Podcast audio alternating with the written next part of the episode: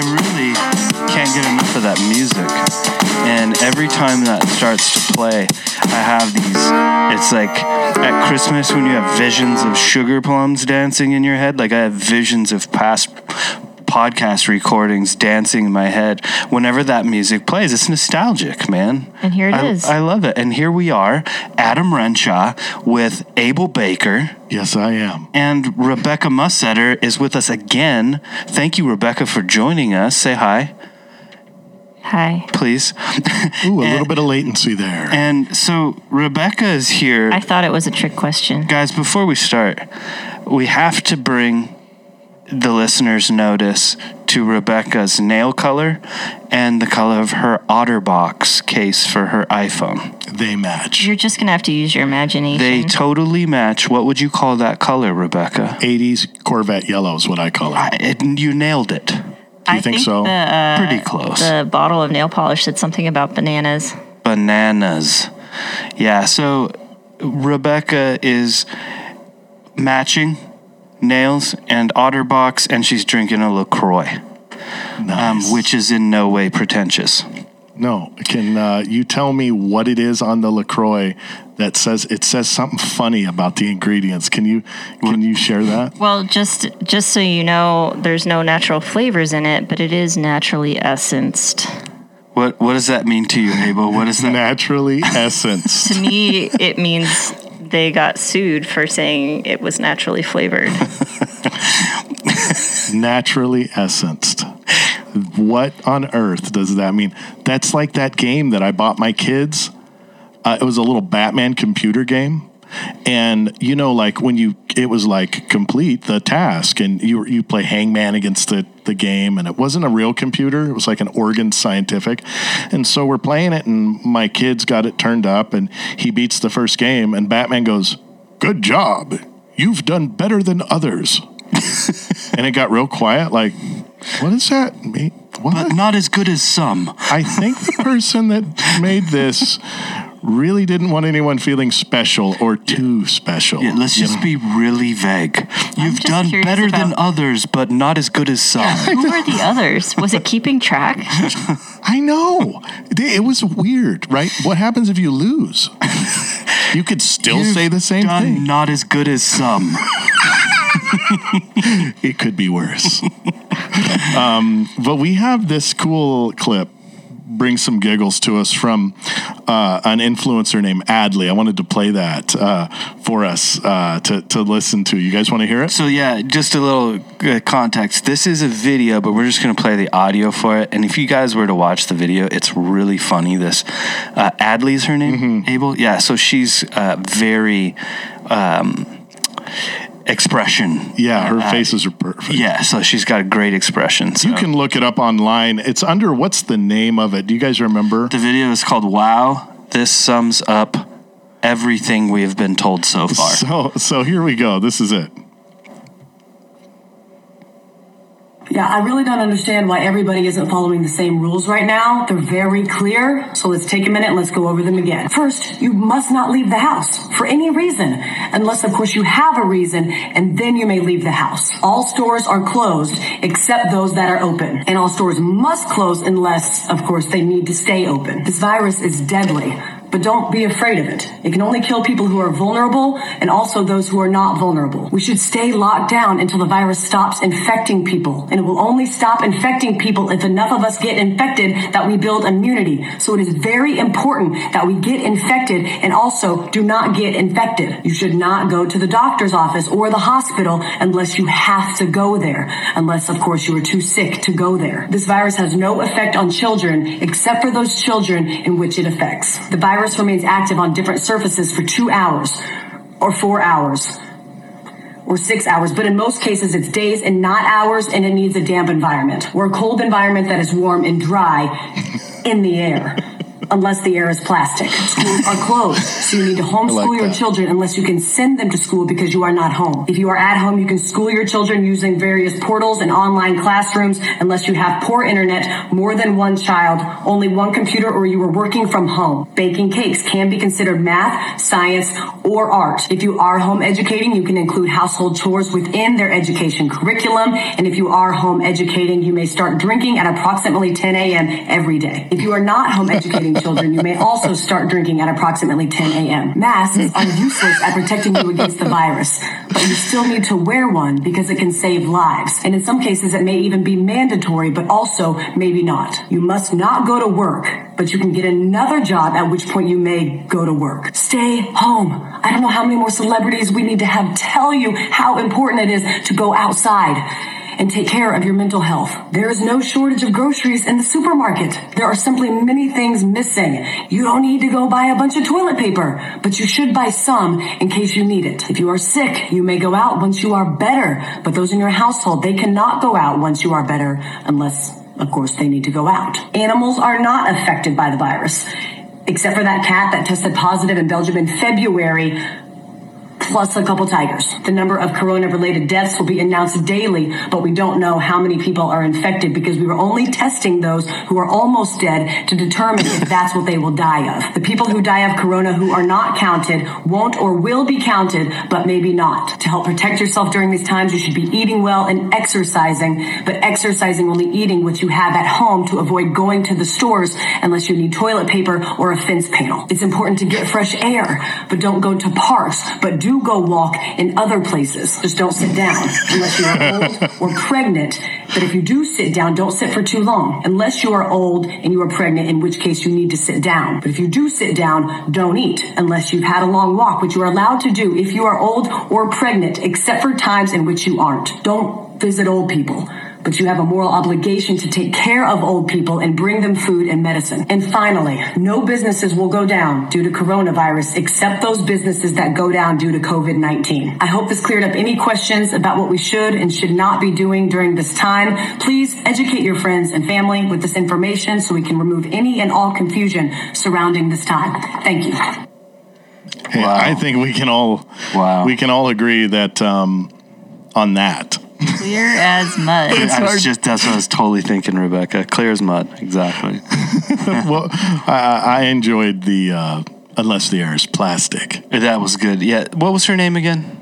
Um, it's Adley. She's uh, she's pretty funny. Um, lots of uh, influencer stuff. I I really I just want to call out her name again and just give her credit for that. That was yeah really really great. Look it up. really and, and the title again yeah. was Adam. uh, wow. This sums up everything we have been told so far. Yeah. Yeah, So really great to have something to chuckle over.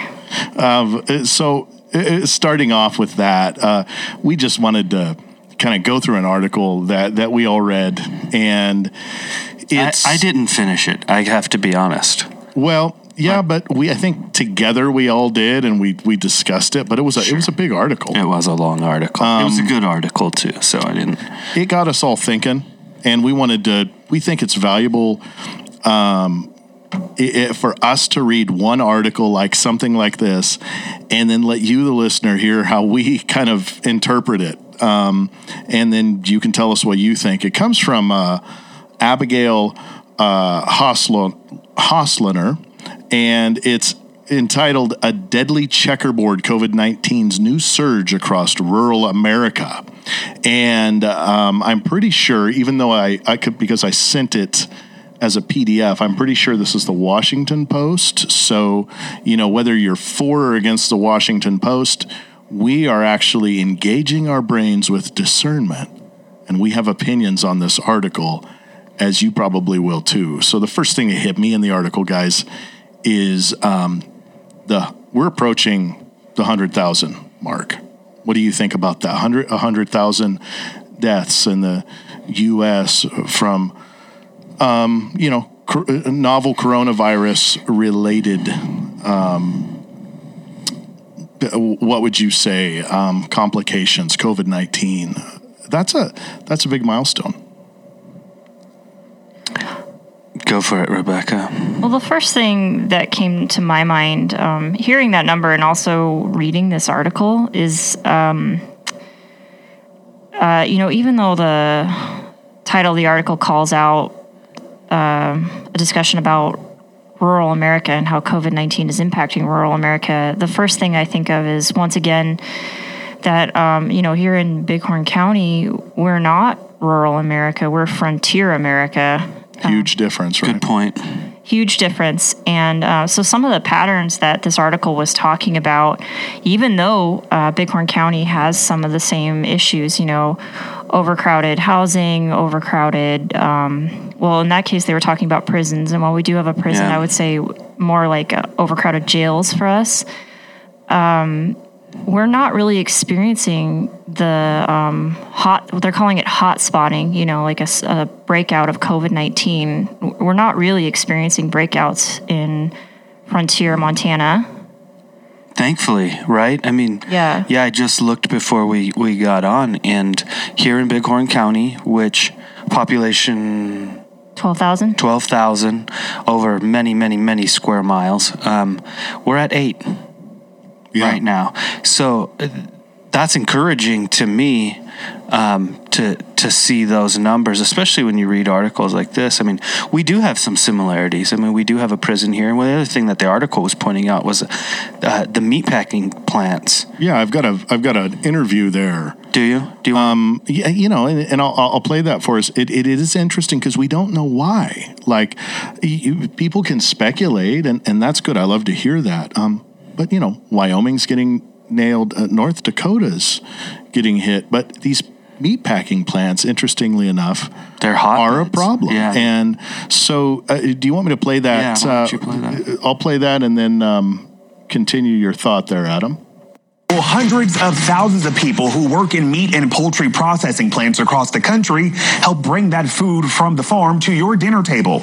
Joining us right now is Tyson Foods Senior Vice President Hector Gonzalez with more on how This the company interview is working to ensure the safety of its employees amid the COVID 19 pandemic. Hector, thank you for joining us. My pleasure. Thank you for having me. Absolutely. I do want to hop into some of these questions. Go ahead and tell us about uh, Tyson's primary focus in response to the COVID 19 pandemic lately. Yes, absolutely. The uh, primary focus for us at Tyson Foods has been ensuring the health and safety of our team members, their families, their loved ones at home, and the communities in which we live and work. The, the only way for us to operate our business is to ensure that our team members, as they show up to work every day, that they feel safe and protected and that they have no fear in being able to come to work. Um, we uh, have implemented a host of safeguards and guidelines that not just meet, but in some cases exceed the guidance that we've seen from both the CDC and OSHA. Absolutely. Uh, tell me about some of those specific measures that you guys have taken at the processing facilities right now. Yeah, the specific measures could be thought of uh, in in uh, form of a transformation. So the workplace looks very different today than it did before we all uh, learned about this global health pandemic. You can think of the transformation in the context of state of the art health checkpoints that involve us taking team member temperatures through very sophisticated uh, equipment, uh, as well as performing enhanced symptom screens to identify anyone who might not be feeling well, might need to go home and get rest, or perhaps see their physician. Uh, you can also think of the transformation in the context of So uh, this is- countless this improvements made within the four walls of the but the reason why it's ensure is, proper social um, distancing. what, what what I noticed was how much work they're putting into it, and in this article, I I'm just I think it's interesting what it said of the 25 rural counties with the highest per capita case rates, 20 have a meat packing plant or prison where the virus took hold and spread with abandon, then leaped into the community when workers took it home. So Tyson's really in a dilemma here um, that kind of that kind of hit me hit me hard. I mean, I, I've heard that they jumped from like over a thousand to like seven thousand, and they're really struggling. What do you think that's about? I, I, I guess I don't I don't understand what the dynamic is that is taking place inside of these meat plants that's causing such a rapid spread.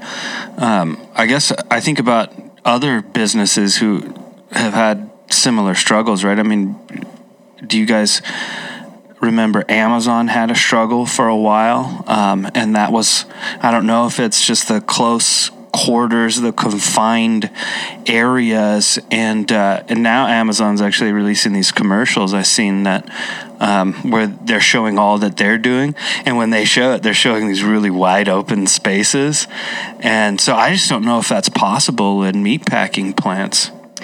Well, and so this isn't related so much to meat packing plants or industry per se, but the thing that really strikes me, um, that I think strikes a lot of people in our community right now, is, you know, is that PPE, you know, personal protective equipment like the masks, the face shields, the gowns, the gloves, and where does that all come from? Um, and where do you, because, you know, that was one of the first things that ran out on Amazon was N95 masks um, and people started making their own. Um, and in this article, they kind of call out how the, these rural communities that they're citing, and in particular, talking about one in Indiana called Decatur County. And again, I want to call out the difference between a rural community such as Decatur, population 25,000, and a frontier community like Bighorn County, Montana, population 12,000.